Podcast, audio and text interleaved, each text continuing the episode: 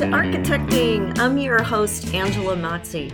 You made it. This is the landing pad for raw honesty about connecting your career with your purpose. I'm going to give you the tools you need to be an unapologetic advocate for yourself and others because if you're here, you believe that the space we surround ourselves in matters and you're committed to project by project building a better world for all of us. If you're with me, let's get architecting. Lights, welcome back to Architecting. Today's show is about a topic that I know is very close to many of your hearts. Always interested in providing you with the best, most meaningful content because the purpose of the architecting community is to help you function at your highest level, do your best work because the world needs you to be showing up that way not as somebody who feels like a victim or feels put upon or has a scarcity mindset and wants to just keep playing by the same rules of the game. I think we all know that the world is in a state of disruption right now because the old systems don't work. They are breaking down. And I want to help you be at the forefront of catalyzing change, change for the better. So I'm always welcome to your questions and suggestions for topic. This one came in from Leland, and honestly, Leland, you are not alone. I hear this a lot. There's this frustration about I'm trying to build a case for a raise at my two year review. I haven't had one since I started here. It can be a really frustrating thing in a healthy company, you would absolutely have an annual review. You would be setting goals with the person who did your review. And that would be a very clear way to measure your performance going forward. However, a lot of companies don't have a good system in place for reviews there's inconsistency in when they happen because people get busy or the company may not want to authorize all of that non billable time because you do a review. Clearly, this is an administrative expense. And a review can be anywhere between an hour and two hours long. So it can take a lot of time. It can take a lot of resources that if your company is operating from lack based thinking can view as time that could be better spent doing billable work. However, we also know that our staff is our most valuable asset in any company. The cost to recruit a staff member the cost to keep them employed is far more than a salary. There are all kinds of other benefits and required costs that an employer has to put in that nearly double what the salary you are paying that person would be. So it really is important that as we nurture this resource, it will pay dividends because when you feel seen and heard and valued, you are more engaged and the company benefits. If you're interested in some very strategic how to's of getting this done, please go to my website right on the front page at architectingpodcast.com. You will see a link to get my free resource on getting a raise and a promotion. It's a PDF document that you can download for free, and it gives you some very strategic things that you can do do to make the case for your value and how you and the company are aligned in making a difference. What I want to focus on today is more of a root cause kind of a thing. I can tell you all of these prescriptive steps, but you're not going to be able to take them or execute on them very well if you don't get aligned with your purpose and your clarity first. One of my coaches refers to it as plugging in the toaster. You can go out and buy the most deluxe high end late model toaster. But no matter what the toaster is capable of doing, it isn't going to work if you don't plug it in. I think a lot of us love to focus on the technical things we can do. It almost becomes a distraction. I can go get this certification. I can volunteer to do this or that. I can work overtime. I can build a skill set. And we focus on all these external things, yet we fail to make that energetic connection that could be the game changer. I can also go buy the most basic toaster, but if I plug it in, it has value to me versus the fancy one that is not plugged in. And I think we make the mistake of giving our power away and thinking that it is our employer's job to make that connection, to put that plug into the socket, when actually it is ours. We are the ones that need to activate ourselves. We are the ones who need to be able to demonstrate that there is real value there, that there is real energy there, and that that energy is magnetic. Worked with a lot of people who are very technically skilled. They're doing all the things, but they're not somebody that any employer would want to put in front of a client. They don't have any ability to make a personal connection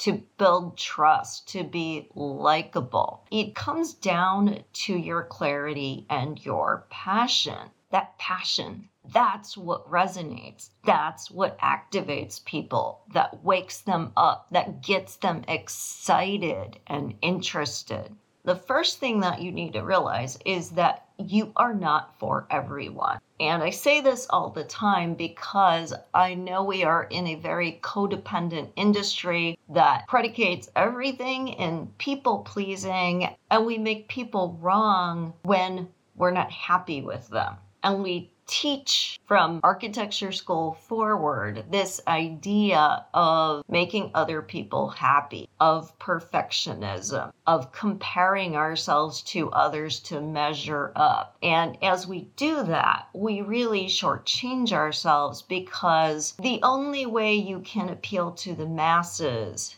is to be super generic. There's a certain base value in mass appeal. Mass appeal is just that.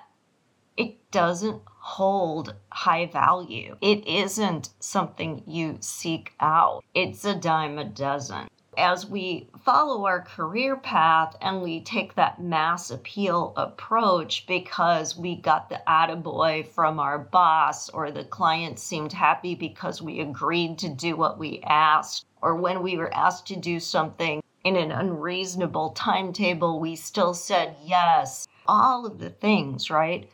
When we do that stuff we devalue ourselves and then we wonder why nobody sees us. It has to start with clarity around your purpose because your purpose is your differentiator. Your dreams, your biggest dreams, are your clue here. So I want you to tap into why are you doing this? Why did you choose architecture as a profession in the first place? Really get in touch with how that felt all those deep track things that you don't talk about, that you maybe buried.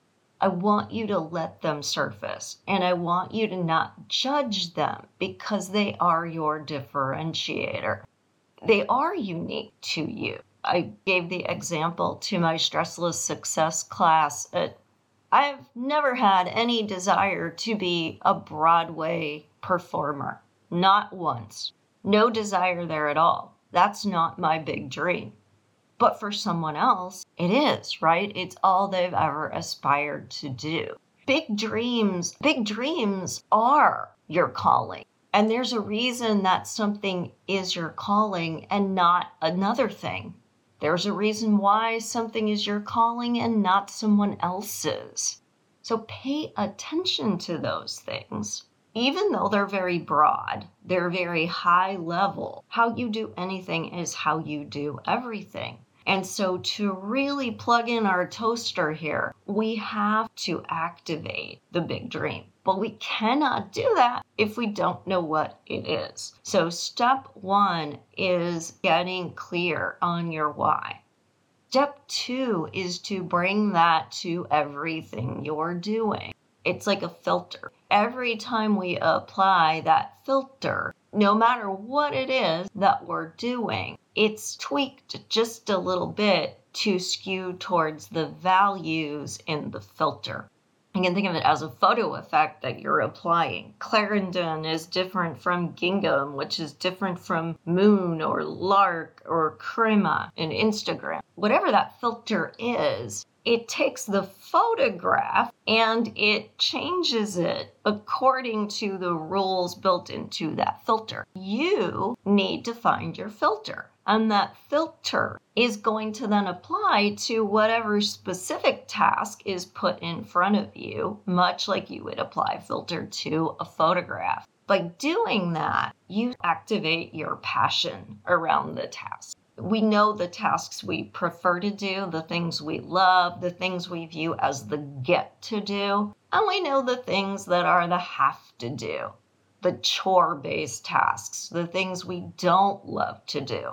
And for different people, it could be different things. Some people love creating door schedules and getting into high specificity. Other people love playing with technology and AI. Other people love research. Whatever your get to do is, that's where you want to play all the time. Those are the things you gravitate to, and the rest of it feels like you're kind of dragging yourself along to get it done. But if you applied your filter, now you could find how do I take that task that was the have to do task and put a little bit of me energy into that task. It's going to motivate you. It's going to give a broader spectrum to whatever the things you love to do are going to help ground you and give you a more multifaceted way of thinking about what you're passionate about. It's going to help you differentiate the way you do a task from the way the person sitting next to you might do it. Step three is that you are telling a story in the way that you do everything throughout your day, in every interaction with people. Because when we are lit up, when we're excited about what we're doing, when we see the possibilities in every scenario, we stay positive. We don't feel like a victim. We can be much more discerning about what opportunities are the right ones for us we can spend our time more wisely and get much more leverage out of the things we choose to be doing. And we can consistently be presenting that. I recently had the honor of celebrating my friend Diana's elevation to fellow at the A23 Conference on Architecture a couple weeks ago. And I'm often approached by people to write letters in support of either their ACHA fellowship or their AIA fellowship. I also am involved at AIA Cincinnati on helping to coach prospective fellows on how to put together their application. And I always start with saying, you gotta find your why. You can say, Angela equals the impact of design on well being. And you see that from day one of architecture school. You see that in everything I've chosen to do, in every professional organization I've been part of, every initiative I've taken on. There is a consistent through line there. When we do that in a fellowship application, someone who's looking at, you know, hundreds of these knows what your thing is. And so now they know what to look for and our stressless success class is focusing a lot on this idea of the brain is a search engine. It looks for evidence of what we tell it to look for. And that works internally, but it also works externally. When you're connected with your why and you can tell your story, you are activating the search engine in the brains of the people who are interacting with you You're telling them what to look for. A successful fellowship application will, throughout the entire application, keep bringing up this theme of what the person equals and will show how it had a impact on the profession at every level consistently. It's what makes a good proposal when you want to win a job, right? Your company equals and you're going to have a theme, and that theme is going to carry consistently in everything you do, everything you say, from how the company operates to its philosophy around approach to design, to culture, to resources, to the evidence that will show up in previous work. You're going to see that if you're successful. That is what magnetizes people to you is that story. They know what you're about, they see evidence about it, and they see that you're excited about it, that it matters, that you're doing and saying things that are having an impact around that why, that purpose. And then they get excited too. These things are what plugs in your toaster, not the amount of features that you can build into it. Getting clear on your story, finding a way to make that story the filter for everything you do. And finally, telling that story, letting people know what to look for, sharing your why, and sharing your passion and your energy. That will add value to your career consistently it will build momentum in every interaction you have, in every project you work on, in any initiative you take on, in any professional organization that you are part of. Like I said, you're not for everyone. So there are for sure going to be people that don't resonate with your why, don't get excited about it, don't believe it, are skeptical. Those are not your people. So let that go. But there are people who absolutely are going to resonate with your why. And when you're too busy being bland, too busy trying to appeal to everyone, you can't reach those people. But when you are very clear, when you can let go of the need to be for everyone and be very specifically about your why and who you're here to serve and how you can make a difference, you will gain traction with that audience and you will be super high value to them. At whatever level you are in your career, you will be able to contribute something.